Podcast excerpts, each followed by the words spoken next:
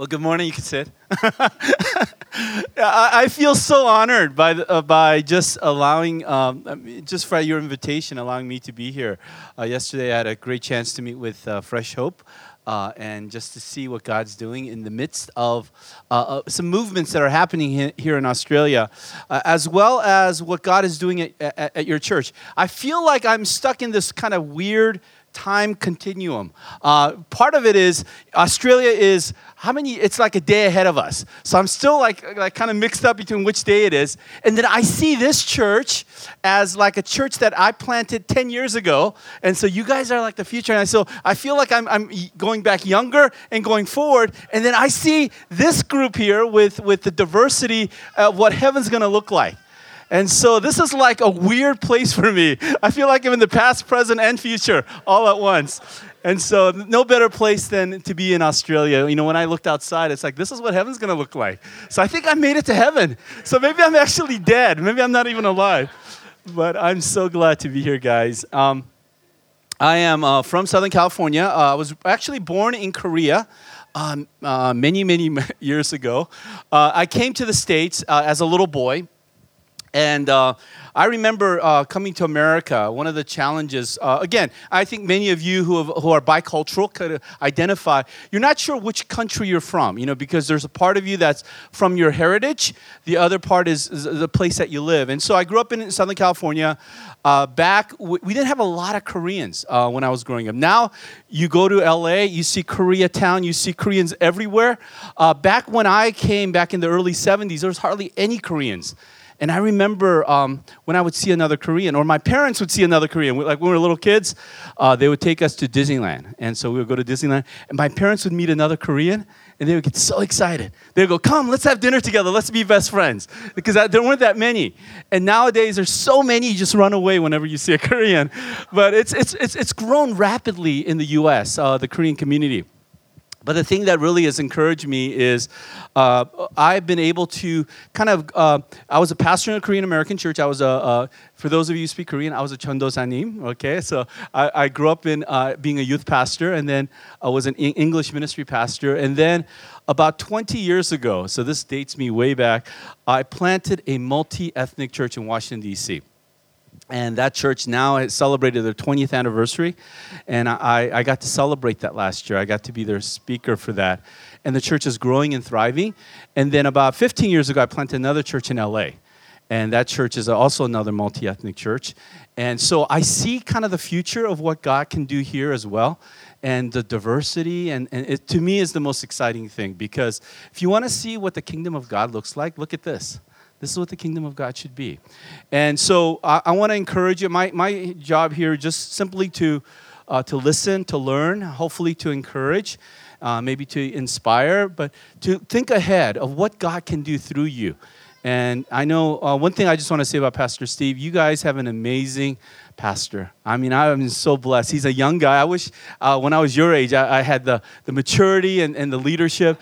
Uh, this guy is amazing. So I just want to say thank you, Steve. So, um, anyway, by the way, he didn't pay me to say that. So. um, so, anyway, I just want to lead us in a word of prayer together and go right into our, our talk this morning. Father, thank you again for the opportunity to be with your people. And Father, I realize it doesn't matter where I am with other believers, whether I'm here in Australia, whether we are in LA, uh, whether we're in Korea or China or India or Africa, that to be with other believers, we are actually with family, brothers and sisters, in, under the same Father.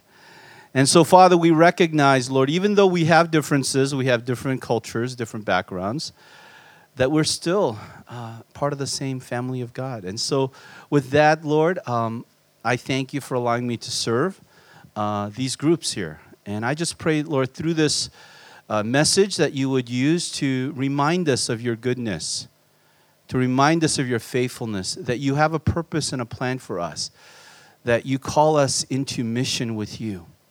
And that mission sometimes can be hard and challenging and difficult times where we feel like we want to give up. But Lord, that you have a purpose for us.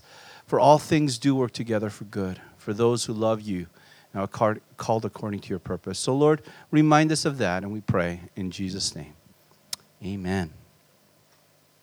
Uh, if you have your Bibles, uh, turn to um, 2 Corinthians. Um, now I have to say, instead of having your Bibles, if you have your cell phones, open up your Bible app. Go to Second Corinthians uh, chapter 1, and that's going to be the text that I'll be uh, speaking on this morning. Um, and I'm going to address both groups simultaneously because I think what I'm going to share, I think, is going to be applicable to those of you who are in the front lines of pastoral ministry, who have uh, been church planters, uh, who are going through some rough times planting, and those of us who are, who are part of a church. Because everything I'm going to share from, from God's Word, I think, will have relevance in how, uh, what, what God calls us to do and to be, especially when life becomes difficult. So it's Second Corinthians chapter 1, and we're going to be looking a little bit uh, later in verses 8 through 11. But if I were to make a statement, I think all of you would agree. And this statement is applicable to every generation, uh, to every nation, to every person. And that station, statement is simply this that life is hard. I think everyone would agree that if, um, I, I, remember I spoke in a, a, country in Vietnam, and I spoke in India, and I spoke in some of the other, and they said if there's one message you can preach that's universal, it's the message that suffering is part of life. Because every culture, every person can identify that, that, that life is challenging at times, and life can become really discouraging. And here's the reality it seems like as we get older, that life doesn't get easier, it gets more difficult. And you know, the challenge of even having technology is that technology is supposed to make our lives easier, but actually makes us even more challenging and difficult. And the thing about life being harder is, as, as we deal with life, that I think that the challenges, of difficulties, struggles of life is actually part of God's curriculum that God uses the challenging uh, parts of our lives to remind us of what we need to be in Christ and what we need to be dependent on. And here's the challenge if we don't deal with the curriculum well, we fail in life. And when we fail in life, we give up. And one of the things that I want to encourage you today is this no matter how difficult life is, that you need to get back up. And I want to tell you a story about a woman. Um, she was actually a South Korean woman. Uh, New York Times, by the way, uh, uh, had an article about her, and it was this older, elderly woman. And uh, the title of the article in the New York Times was uh, on this one unique word. Uh, it's sort of a, a, kind of a slang word in Korea. I think it's sajan ogi. Okay, has anybody ever heard of this term before? Okay, so some of you are, okay, now you're gonna learn this new word, okay? This is gonna be part of our vocabulary. But this woman um, was uh, an elderly woman. I'll just give you a backstory. Uh, her name was Cha uh, Sa Soon, and she was 69 years old. And she was a widow who lived in this remote village in, in Korea. And she wanted to learn how to drive because she, had, she had, hadn't driven before. And the reason she wanted to take her uh, to drive was so that she can take her grandkids to the zoo. Now, what a what a noble desire, right? And so, uh, you know, she had a limited educational background. So, the, the most difficult, challenging thing about the the driving was that she had to take a driver's test. She had to take a written exam, and so. Because of her limited skill, she actually left uh, school when she was young. Uh, she had a real difficult time. So every time you took the test, it was a 50 question multiple choice test. You had to pay $5. Okay? So she failed the test once, twice, three times. She failed 959 times.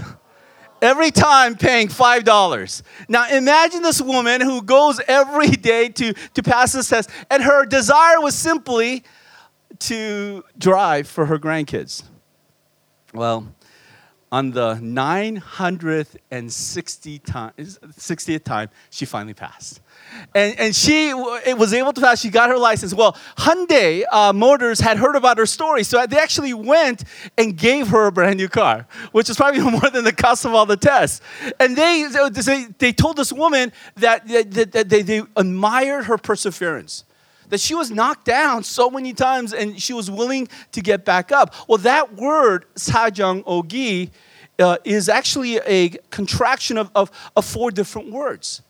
Uh, and so the New York Times piece uh, talked about this word, and sa means four, uh, Jun means be, to be knocked down, O means five, and Gi means to rise up. And so the idea is knock down four times, get back up on the fifth. Now, where did that sort of slang come from? Well, actually came from uh, a Korean boxer. Back in 1977, uh, Korea was still a very developing country. And the thing that sort of unified Korea back in the 70s was this sort of uh, the, the, this boxer. His name was Hong Soo Hwan. And in 1977, he won the super bantamweight championship by um, winning. It was actually all over the world. Um, he became a world champion. But in the bout, something happened. He was boxing this, this uh, uh, uh, the other gentleman, and he got knocked down once, and he got knocked down twice. He got knocked down three times. Probably in the modern rules of boxing, by the time that he got knocked down the fourth time, they would have probably called it a match. But instead, he got up and did the most miraculous thing. He actually swung his, his uh, boxing glove, hit the other guy, knocked the other guy down, and he won the match. So this, this uh, word, 사정오기, simply means to get knocked down four times and to get back up on the fifth. You know, I think for us as Christians, there's no greater word for us than to be reminded that God calls us to be people who will be willing to be knocked down and to get back up. God calls us that we need to be people that are willing to persevere through some of the most difficult, challenging parts of life. And so, what I want to share with you is how do you get back up when you feel knocked down? You know, Steve was telling me that you guys planted this church five, uh, five years ago? This is the 50th anniversary. And I believe that part of the challenging part of church planting is that there's going to be times where you feel like instead of standing back up again, that you want to just stay down. So, how do you get back up when, when life gets difficult? Uh, especially for those of you who are church planters, there are times where you, where you feel like you're constantly discouraged. You look at um, your attendance, or you look at your finances, or you look at the challenging things of, of raising a family as well as evangelizing those around you, and, and, people are so non responsive. And if there is one word that sort of kind of summarizes that, is the, the word discouragement. You know, it's, it's, it's interesting in the English. The word discouragement literally means a deprivation of courage. You think about the word courage, and what discouragement is, is to take the courage out of you. The biblical idea for discouragement is, is actually a Greek word called athumeo. And that word simply means to be disheartened. It's to take the courage out of something. And when you think about it, it's uh, if I were to describe it, it would be the, getting the wind knocked out of you. That's a that's a slang that that that we have used. When I remember when I was playing um, in uh, middle school, uh, we're playing American football. Uh, that's a little different than here, I guess, right? It's like rugby. And so we had the, the football, and I was running, and somebody uh, pushed me in the back, and I landed on the ball uh, on my stomach. And for a brief second, I couldn't breathe. I, I thought I was going to die. And people were coming around me, and they said, just calm down, just take a deep breath. And they said, you just got the wind knocked out of you. Well, that's the expression here. It's when we feel like somebody punches us in the gut and we feel like we can't breathe anymore. If you've ever felt like that in life, that happens through a lot of different circumstances. It happens when, when you're uh, in relationships with your parents or with your friends or with, at work. Maybe things like what you're hearing all around globally with the war in Syria, or you hear about, about um, the things that are happening in North Korea. Sometimes economically, socially, politically, we feel like we get the, the wind knocked out of us. Um, one of my pastors that I used to uh, work under, his name was uh, Chuck Swindoll, uh, wrote a book many years ago. And he said this, which I think re- rings true. He says, I seriously doubt there is subject any more timely than discouragement. So many folks that I, I meet are playing out their entire lives in the minor key. There's a grinding discouragement that follows an unachieved goal or a failed romance. Some are discouraged over their marriage, which began with such promise and now seem hopeless. Lingering ill health can discourage and demoralize its victims, especially when the pain won't go away. And who can't identify with the guy who gave it his best shot and yet took it on the chin from a self appointed critic. You know, I, I think that sort of quote resonates with all of us. There are times where we give it our best shot. When we do our best, we plan a church, we go build a relationship, we do what God tells us to do, and yet it seems like God is knocking us down. It seems like life is unfair. I think as Christians that we all feel at times we just want to give up. We want to stay down. Uh, one pastor named Warren Wiersbe many years ago said this that dis- discouragement is no respecter of persons. In fact, discouragement seems to attack the successful far more than the unsuccessful. For the higher we climb, the further we fall. You guys ever feel that?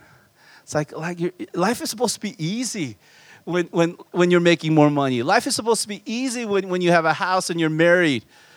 But the more we have, the more discouraging life becomes.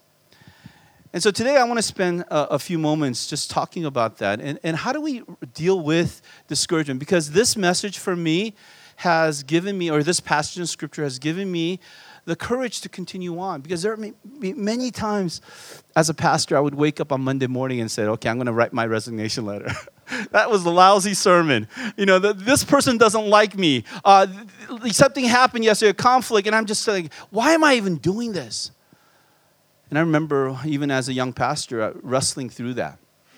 And so today, uh, as we look at this uh, passage of Scripture, um, and let me just give you a, a background before uh, uh of this passage before I read the text. Paul is going through a very discouraging time. By the way, Second Corinthians is uh, written in response to what had happened. When Paul had written the first letter to the Corinthian church, call that First Corinthians, he had, he had been very direct. It was almost like a parent disciplining his child. He had written about some of the immaturity that the church was going through. They were competing with each other. They were saying, well, I follow this guy, the other, I follow that guy. So there, there was a sense of territorialism that I'm, I'm, of, I'm of Apollos, I'm of Peter. And, and the church was fractured. And not only was the church fractured, people were complaining or people were elevating the wrong things. Oh, I have better spiritual gifts than you. Uh, I could speak in this language, I could do this miracle. And people were sort of segregating themselves and sort of putting themselves on different layers. They were saying, I'm better than you because of this. And then another part that happened that was kind of discouraging for Paul was he had heard rumors that somebody who was in leadership was having an affair with his stepmother. And was like, what are you guys doing? So he writes First Corinthians in response to all the sort of the, the sin and the immaturity and the carnal sort of uh, response of what the church was doing. And you would think that when you write that kind of letter, you have one of two responses, right? The first response is one of repentance and saying, I'm so sorry, Paul. You know, we need to change our ways, we need to grow up. Uh, or the second response is one that says, Paul, you're you're wrong. you, you know, you, you don't know what you're talking about. Well, for some in the church, that's how they respond to Paul. So instead of acknowledging the sin, they start saying, Paul, you're, you're, you're, you're really a charlatan. You're taking our money and you're using it for yourself. They were actually making false accusations. They were even saying to Paul, Paul, you're not even an apostle. You're a false prophet. Imagine how, if you as a parent, you spend all your life investing in your children, and you give them the best, whatever you can give them education, uh, opportunity and they grow up when they're an adult and they look at you and say, You gave me nothing. How would you feel as a parent? You would feel devastated. Well, that's how Paul must have felt. And so at that point, there was this emotional kind of draining that took place. And so when Paul is writing Second Corinthians, he's writing in the, in the context of that. And not only is Paul dealing with the church issue, he's also dealing with the persecution of the world around him. The Roman Empire was, was out to get Christians and they were persecuting them. And, and so Paul felt so much discomfort, so much suffering. And so he actually begins Second Corinthians with this sort of uh, acknowledgement of who God is. And he says this in verse 3 Praise be to the God, the Father of our Lord Jesus Christ, the Father of compassion and the Father of all comfort, who comforts us in all our trouble so that we can comfort those in trouble with the comfort that we ourselves have received in many ways, I think Paul is writing this letter as God re- is reminding Paul that life is hard, that life is uncomfortable, that life is discouraging. And then in verse 8, he begins to write sort of the how do you then deal with this? And then he says, let me just read this section for you. He says, We do not want you to be un- unaware, brothers and sisters, regarding the affliction that happened to us in Asia. That we were burdened excessively beyond our strength, so that we despaired even of living. And notice this in verse 9 Indeed, we have felt the sentence of death has been passed against us, so that we would not trust ourselves, but on God who raises the dead. He delivered us from such a great risk of death, and He will deliver us. And we have set our hope that He will deliver us again. Notice the early part of verse 8. He begins to kind of share, kind of open himself up to sort of the affliction that is happening. And, and this uh, early ver- verse reminds us there are certain facts about discouragement. And if you were sort of uh, think about this, number one, the first fact of discouragement is this that it can happen to anyone at any time. He says this that this, I do not want you to be unaware of what happened to me. In other words, Paul himself was afflicted. Paul was discouraged. Paul was afflicted. Paul was in despair. And if this can happen to the Apostle Paul, it could happen to any one of us. You know, I think there's sort of a, a myth that, that we as Christians sort of believe is that, that if we become a follower of Christ, that life should be easy. Or that God has to bless us, or God has to make us healthy, or God has to make us wealthy. And we sort of cling on to that, that after we trust Christ, why is our life so much hard? How, so much harder? In reality, there's no promises like that. There is no guarantee on this earth that, that, that we're going to have prosperity. Ultimately, in heaven, yes, we will gain what God has call, called us to gain, which is eternal life. But here on this earth, there's no guarantee for anything. And so, number one, it can happen to anyone at any time. And sometimes the most discouraging time is when you're most fervently trying to serve the Lord. I think about in the Old Testament, there was a guy named Elijah, right? Elijah's, uh, it was one against 800. and it's this great scene in which uh, basically all these prophets of Baal challenge uh, Elijah, and Elijah challenges them and said, Let's see whose God is real God and in this great battle, right, where it's Elijah against all these false prophets, you guys know the scene, right, where uh, they have two uh, uh, sacrifices to see which one would actually be, the fire would come down from heaven. Well, the prophets of Baal, it's, it's kind of a funny story if you really read it, because they're, they're cutting themselves, they're dancing, they're, they're all doing all these things and nothing's happening. And so Elijah says, okay, let's see which God is the true God. So why don't you guys do this? Why don't you get as much water and let's drench this thing? He, he wants to kind of rub it in. He wants to make sure that this is really of God. So they drench this cow, and then Elijah prays. And guess what happens? Fire comes down from heaven, boom, sacrifice happens, right? Now you would think that with that type of spiritual victory, that Elijah would be like just excited about it, and he could do anything. But the next day, Queen Jezebel, Ahab heard about this. You know what they said? They started doing is, is, is, they started pursuing Elijah, and Elijah becomes fearful and he runs away. And it's that moment he becomes so depressed. And I realize that's sort of fact of life, isn't it? That oftentimes after a pinnacle spiritual moment, there's this great sort of the valley experience. This happens even when we go to retreats. Right? You go to a retreat, you get spiritually high, and then you come down and you realize, man, you get fired from your job, or you have conflict with somebody, or, or, or your church member leaves. And it's like, that's not what you signed up for. You thought that life would become easier. But in reality, life can be challenging. When I was 22, I, I, I rarely share this story because, you know, we only want to share stories of our successes. We want stories, stories of our failure. But when I was 22 years old, I had graduated from seminary. And uh, a Korean pastor came to me and said, This is way back when, when um, he said, We have a new vision. What if we started a church where it would be a bilingual church? I will speak in Korean and you will do the ministry in English. And I had just graduated from seminary, so I was young, I was enthusiastic, I was passionate. And I said, Sure, let's do it.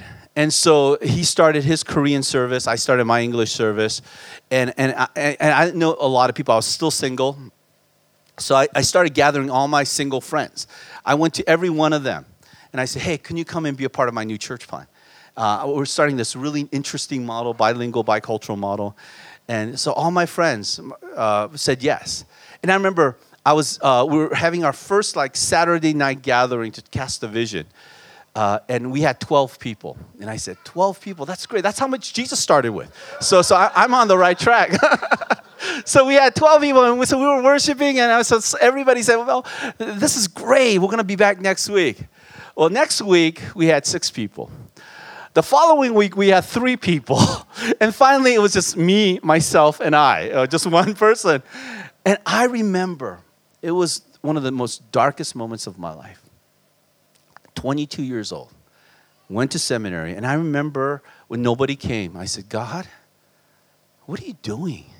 What are you doing to me? I promised to serve you. I promised to give my life to you. I went through the seminary degree for you.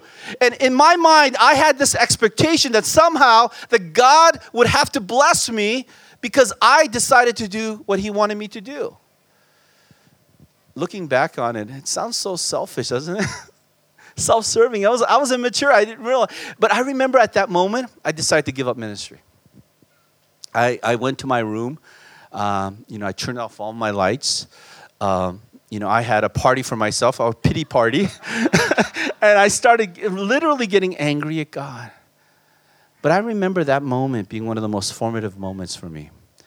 Because I, I experienced something, really, it wasn't about God, it was about me and my misunderstanding of who God was. God never promises us an easy life.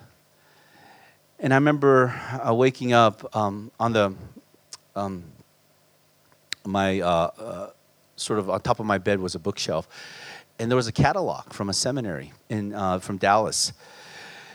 And I decided, you know, I just need to get away from California. So I packed up all my belongings. I uh, applied for this other seminary. I had already graduated from seminary, but I went to this other seminary. But I went to this seminary not for the education, but I needed to get away. And I remember that that was one of the greatest things that happened to me. Is that in some sense, I needed to find myself in God, in what He was doing. I need to enjoy who He was. And so I just want to encourage you that, that discouragement, it doesn't matter where you are, what level you are, that it can happen to anyone at any time. And secondly, here's the thing if you let discouragement get a hold of you, it can paralyze your spiritual life. Notice what he says here in verse 8. He says, We do not want you to be uninformed, brothers, about the hardships that we suffer in the province of Asia. And then he says this in the next verse We were under such great pressure far beyond our ability to endure. Uh, in the Greek, the word great pressure is the idea, is the illusion of a wearied animal that sinks into despair under the burden beyond its strength. Think about uh, yesterday, uh, Steve took me to the zoo because I told him I haven't seen a kangaroo. I, I expect the kangaroos to be everywhere in Australia. So Steve said there's a place called the zoo that you can actually see a kangaroo. So, so we went to see a kangaroo yesterday. And when you walk around the zoo, you know what? One of the great things about a zoo is you see all these animals. You see a leopard. You see, uh, uh, you see we saw. Ti- well, we didn't see the tiger. He was supposed to be there. But think about this. Think about going to a zoo, and, and you have an animal, and the animal is locked in a cage, a very small cage. And imagine if that cage was sort of compressing on that animal. That's the idea of great pressure here. It's the idea of an animal that's under such great pressure, far beyond its ability to endure. That's how Paul is describing a situation. Paul is saying this that, that, that all the afflictions, all the difficulties, all the hardships, that he felt he was under such great pressure that he felt like he was suffocating. And I think for a lot of us, sometimes we feel like that. You know, we feel like you just want to give up. We can't even breathe anymore. You hyperventilate. And, and I think one of the dangers of that is that when you are in that state, your spiritual life can become paralyzed. Hudson Taylor, who took the gospel to China, China, was so feeble during the closing months uh, of one of his journeys. He, he wrote this. He says, I am so weak that I cannot read the Bible or can, can't work anymore. I can hardly pray. I can only still uh, lie still in my father's arms like a little child in trust. I think there are people who feel that, like that. They're just paralyzed. And here's the sad sort of kind of reality of what happens to a lot of people who are under such great pressure. Instead of running to God, they run away from God. You know, I, I know a lot of people that uh, I remember this young kid who was. Um, uh, a junior high, uh, middle school student, and we all looked at him. He was like 12, 13 years old. And we said, "Man, this guy's going to be a future leader, a future pastor. So gifted." He was leading his junior middle school group, and one day, um, uh, uh the following year, I, I hadn't seen him. Uh, he was at another church, and I said, "Hey, where is this so and so?" And the youth pastor said, "Oh, he doesn't come to church anymore." I said, "What happened?"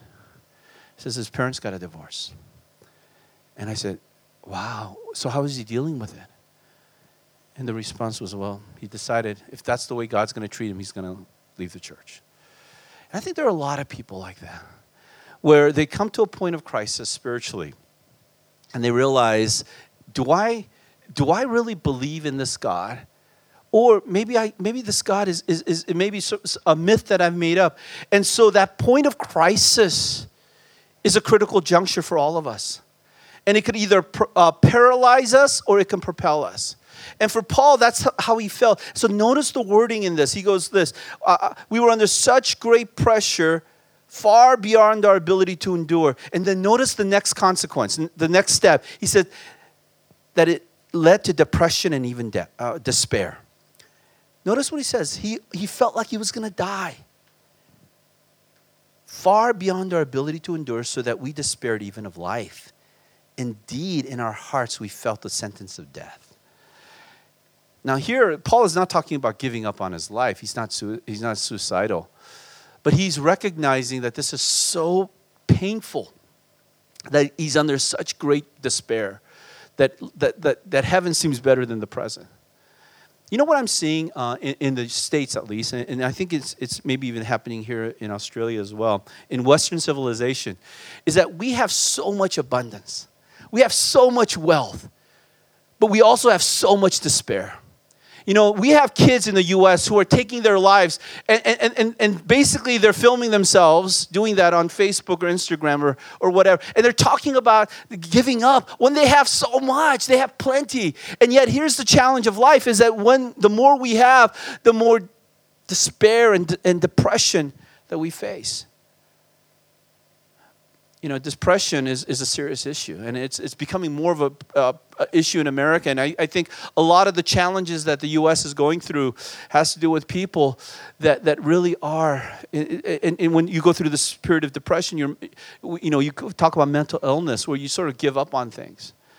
By the way, depression is not a new thing the ability to deal with depression actually can actually propel our faith.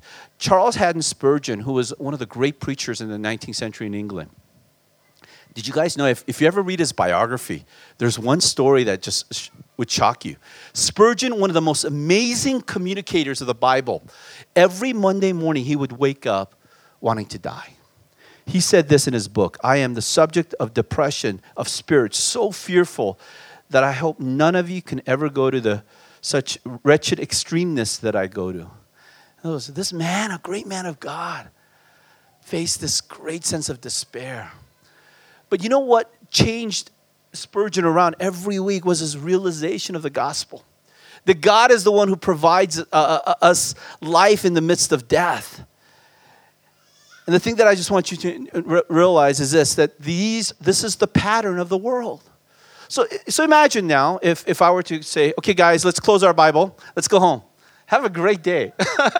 How would you feel? It's like, okay, uh, we know what the problem is. The problem is not, you know, all of us fall into this sense of despair and all of us feel paralyzed. And, and at some point, all of us feel like, like discouraged. It can happen to anyone.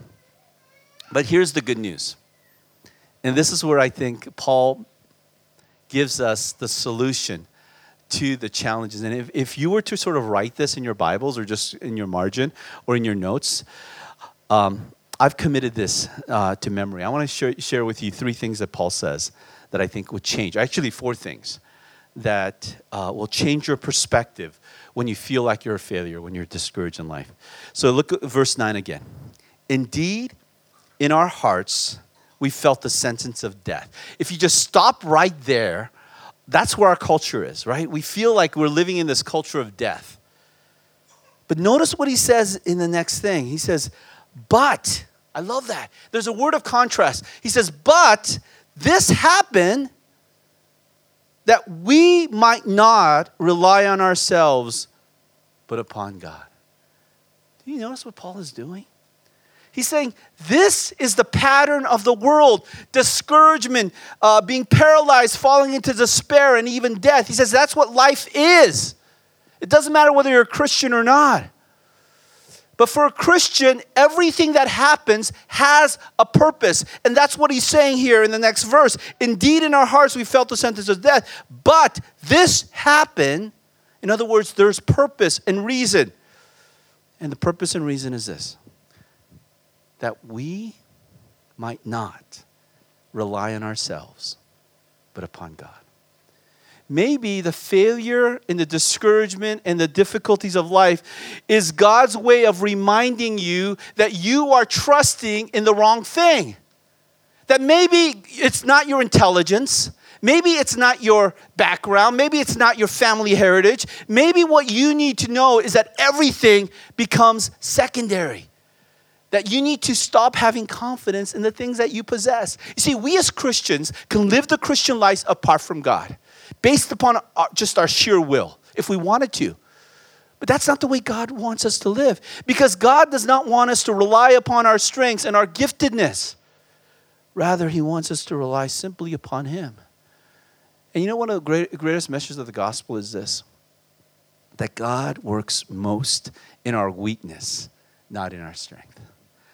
Many years ago, there was a poem that I committed to memory that I say over and over again. It's called Treasure. It says this One by one, God took them from me.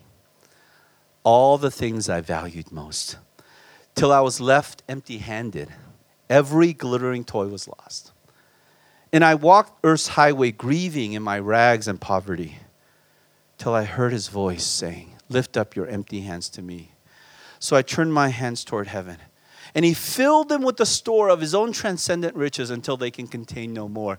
And at last I comprehended, with my mind stupid and dull, that God could not pour his riches into hands that were already full. Do you know why God has to strip away the things that you hold on to?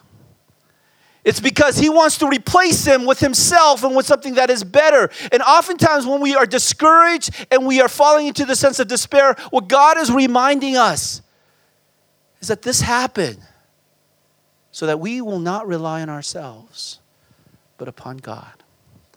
You know, when I was at, um, after that traumatic experience of my first church planting, where, you know, we went from 12 to zero. Um, I said to myself, okay, I'm going to leave California. So I got packed up my bags, went out to the school called Dallas Seminary, and I began to immerse myself in study. Now, I did something crazy. And looking back, it was like really, really crazy. Uh, in, in, in my seminary education, uh, 12 units, uh, I don't know if they use units here, but uh, 12 units uh, was full time. So I went to Dallas Seminary and I took 22 units. So, so I double whatever full time was. And I just wanted to, I, I literally, I, I, was in such despair. I just think I would just want to lock into myself in my room. And, and, and so this was my second master's. And so, you know, I was taking all these advanced theo- theology classes. And, and I remember I had eight classes and I had eight um, syllabus. And I remember the first week of school you know, when the professor gives you, you know, the course assignments, and I had all these course assignments, and, and I laid them down, and I said, I'm not going to survive. There's no way I'm going to live. And, and, I remember sitting in my um, uh, dorm room and looking up at the ceiling, and we had these little ceiling where you have these little holes on the top, and I started counting every single hole. I was literally having a panic attack. I was like, where am I? Why did God do this to me? And I felt even that, and this was God's stripping away process. And I said, God, okay, I, I have no idea what I'm doing. And by the way, um, if I if they had a uh, PhD for procrastination, I would be. Uh, that's what that would be my, what my PhD would be. I love to procrastinate. I love the challenge of taking an exam, studying just like a few hours before. That, that, that was what I went to you know college and said. I, you know, I could I, I, I did kind of like th- uh, pressure. Well, in, in seminary in, in this Dallas seminary, 22 hours. There's no way I can do that. And so basically, I felt like uh, having a panic attack and didn't know what to do. And so the Spirit of God amazingly calmed me down. And he, he re- kind of settled my soul. And he said, This is literally what the Holy Spirit said is, Ray, I don't want you to be de- dependent upon your, your skills, your, your, you know, your whatever. I want you to simply depend on me. I want you to open up a notebook and I want you to write down every single assignment, every single chapter, every single thing that you have to do for the whole semester. So I took all the eight syllabuses and started writing out everything week by week. And by the way, that, that's not my natural way of studying. And so, and then the second thing the Spirit of God said to me was, um, I want you to do the week's work, but I want you to always be one week ahead. It's like, I can't do that. I don't know how to do that. What is that? Why do I have to uh, prepare in advance? And I did that. It was, it was, a, it was a pretty amazing thing because I, I, wasn't, I was following the leading of the Holy Spirit. And, and as I was doing that, guess what happened? Throughout the semester, I was always a week ahead. And I remember at the end of the semester, I looked at my grades. I had all, all the best grades I've ever had. I had straight A's all the way through. And I said to myself, wow, not because I'm smart but as the Spirit of God reminded me this look, Ray, it's not about you. That this happened that you may not rely on yourselves, but upon God. So let me challenge you or have you think about this. What are the things that you're that God is stripping away? You know, we have a word for that. We have we call them idols. The things that we depend on. And it could be a relationship that you have with somebody. You think that's the person uh, that I want to marry, and then something happens and God takes that person away. Or it could be a job, or it can be a pursuit of a degree, or it could be a pursuit of a dream. And when God begins to take all those things away, you begin to question the reality of God. But what God is reminding you is not that dream or that person is the thing that you need to be dependent on, but instead upon Himself, and that God will ultimately lead you to where He wants you to go. Amen? See, this happened that I might not rely upon ourselves. But here's the thing that he also qualifies. Notice the next part. And this is what I, I, I think makes Paul's statement even that much more. He reminds us who God is. He says, But this happened that we might not rely upon ourselves, but upon God. And then notice the qualifier. What is the next verse? Who raises the dead. This Sunday, this last Sunday was Easter, wasn't it?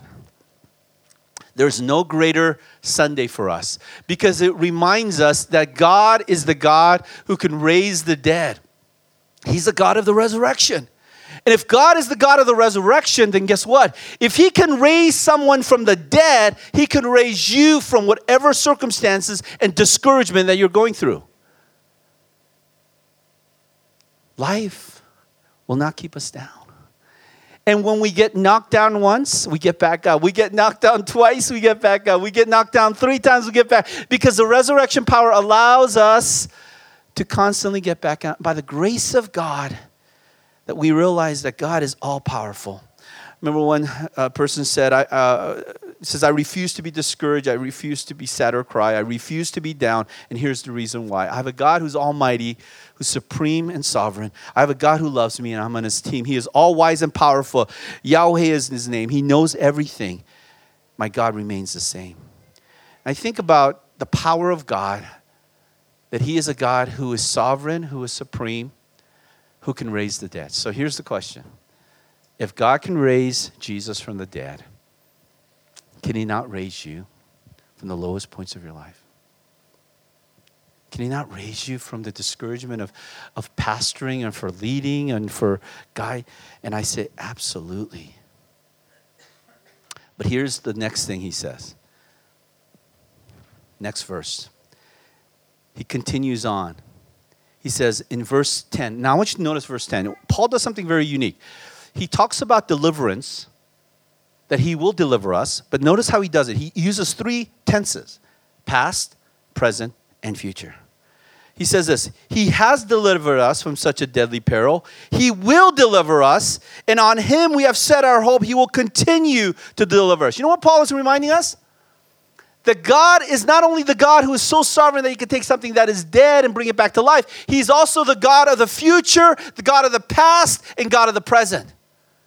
God knows all things. And here's what Paul is saying He will deliver us, and He has delivered us, and we have hope that He continually delivers us. And here's the promise that I want to remind you guys because God knows the future, it changes our hope for the present.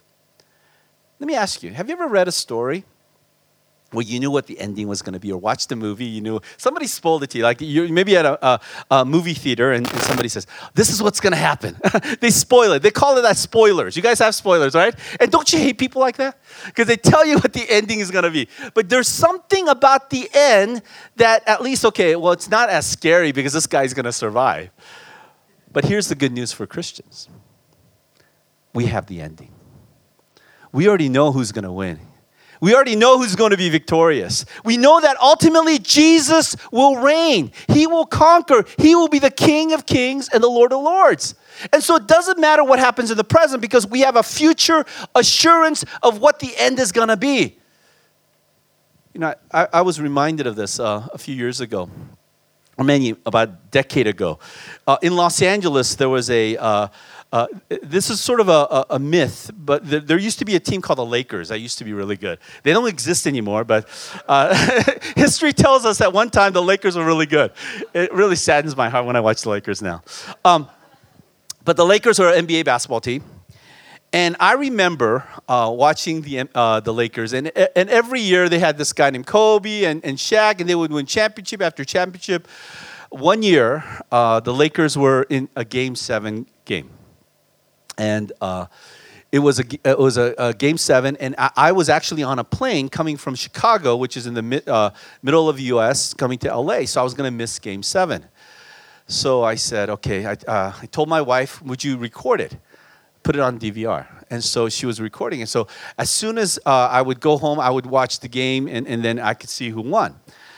Well, as we were landing from uh, Chicago to LAX, do you know what the pilot said? the pilot, as we were landing, said, you know, after we touched down, the pilot goes, Congratulations, Los Angeles, you are the world champions.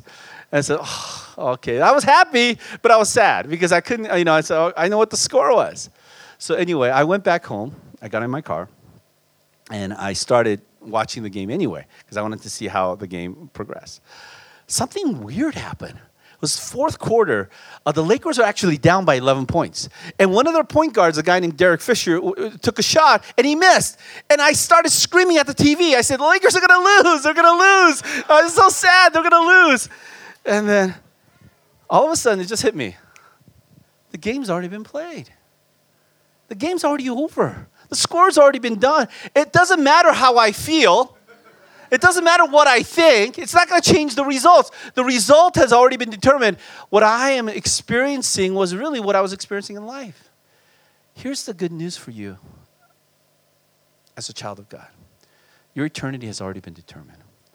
God has declared you a child of the King. He has already given you everything you need. And no matter how cha- challenging life is, no matter how difficult it is, that all things work together for good for those who love God according to his purpose. And so when he says this in the, in the next verse, he says, He has delivered us from such a day. Remind yourself of this that the present hope is because of the future reality. Your present hope of deliverance is because of the future reality that God will deliver. Now, some of you say, but, but does, does that mean that all the suffering will go away? Well, maybe not in this world, but ultimately, yes, you will be victorious. And so we cling on to them. But let me give you the last thing, and this is how we're going to close our time together. Paul does something that I think is very important because, you know, Paul is now, he's writing this letter to the church. And when he's talking about his discouragement, he's not just talking about himself and God. Notice what he says. You know what he asks for when he's discouraged? He doesn't ask for them just to, you know, uh, you know, says, hey, think uh, well of me and so on. But notice he asks for prayer in verse 11. As you help us by your prayers, then many will give thanks to the behalf of the, for the gracious favor granted us in the answer to, the, to your prayers. I love this. Last thing he says is this that when he was discouraged, that he asked the community of faith, the people in Corinth, to pray for him. And I think that's one of the most powerful things about discouragement. And he says that you are not alone in this journey. That you, as you ask others to pray for you in, in this moment of, of, of darkness, and here's the thing if you are alone, and you're dark, your mind can get really skewed to thinking you're the only that you're the only person going through that. But when you realize that there are others in the community of faith that are going through it, that as you pray together, you know what happens? That when God begins to answer that prayer and, and, and, gives lightness in the midst of darkness, then when that person goes through darkness, they will see if God answered that person's prayer, he can also answer mine. So here's the good news Paul says this that the number one thing that he can ask for was that he can ask he asked for prayer. And we're going to spend this latter part now. We're going to pray for each other. Maybe some of you in your small groups you, you could break up and talk about your prayer, your challenges. But I want to share with you one last story, and this is the miracle of God. At the beginning, I told you a word, right? Uh, you guys remember Sajanogi, right? Uh, I don't even know if I said it right. I probably did, but it doesn't matter. Uh, for those of you who don't speak Korean, that's okay. That's good. So, um, Sajanghogi is, is knocked down four, four times, right? So I was invited to speak at a uh, church in Korea, and uh, it was a, uh, a, church that was a bilingual church. So uh, I would preach in English, and the, and the, translator next to me would preach in Korean. Let me show you a picture of the, the person. Uh, the very last picture.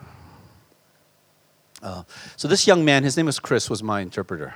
Oops, oh, it's gone. Okay, so uh, I, I, don't think it's transferred over well. But uh, so Chris, uh, who is a young guy, was my interpreter. So he was, he was, speaking this. So I was preaching actually this message, right? I was, I was talking about discouragement. And so one of the illustrations I used at the beginning was the illustration of the boxer being knocked down, getting back up. So Chris was sharing that illustration. He was talking about the message. At the end, I had everybody break up into some small groups to pray. So I go toward the back. After the sermon was over, I go toward the back and I, I pray with, uh, I, I, look for some people to pray with, and I see a, a group praying.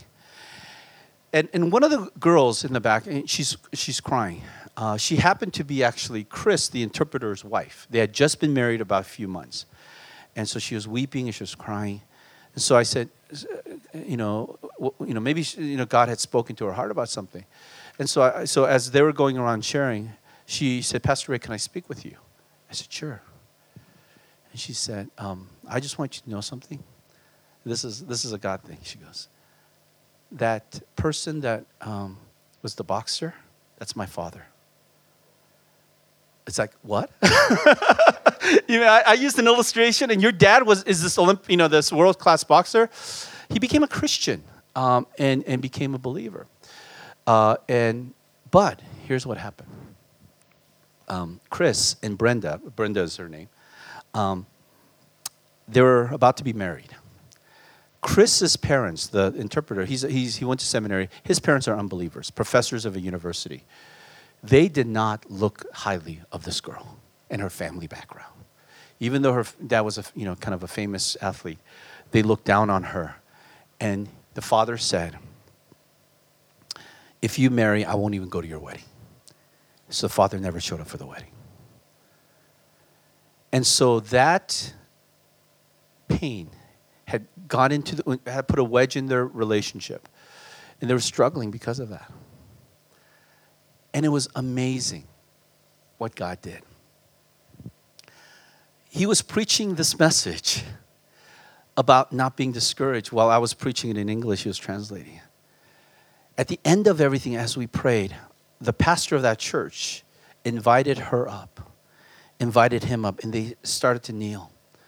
And ev- the whole church put their hand, about 100, came up, and we laid hands on them. We prayed for them, for healing in their marriage and healing.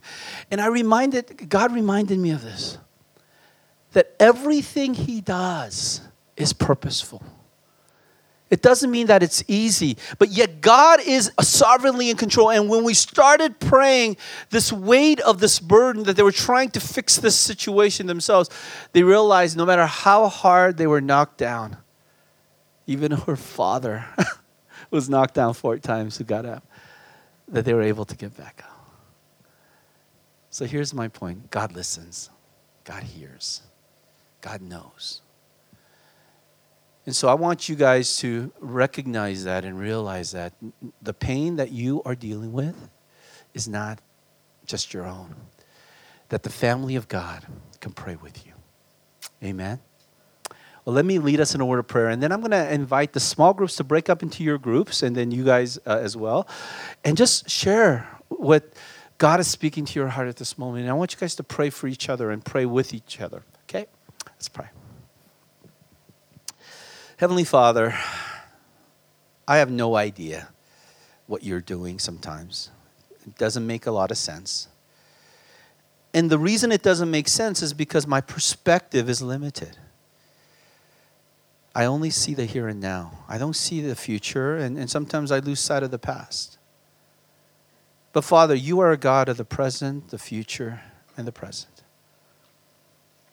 That the discouragements that we face in life, the challenges, are, are, are not because you have something uh, that you want to torment us or you want to punish us, but, but oftentimes you allow us to go through these things to teach us, to mature us, to develop us. And it doesn't mean that it's easy. At times it can be very hard.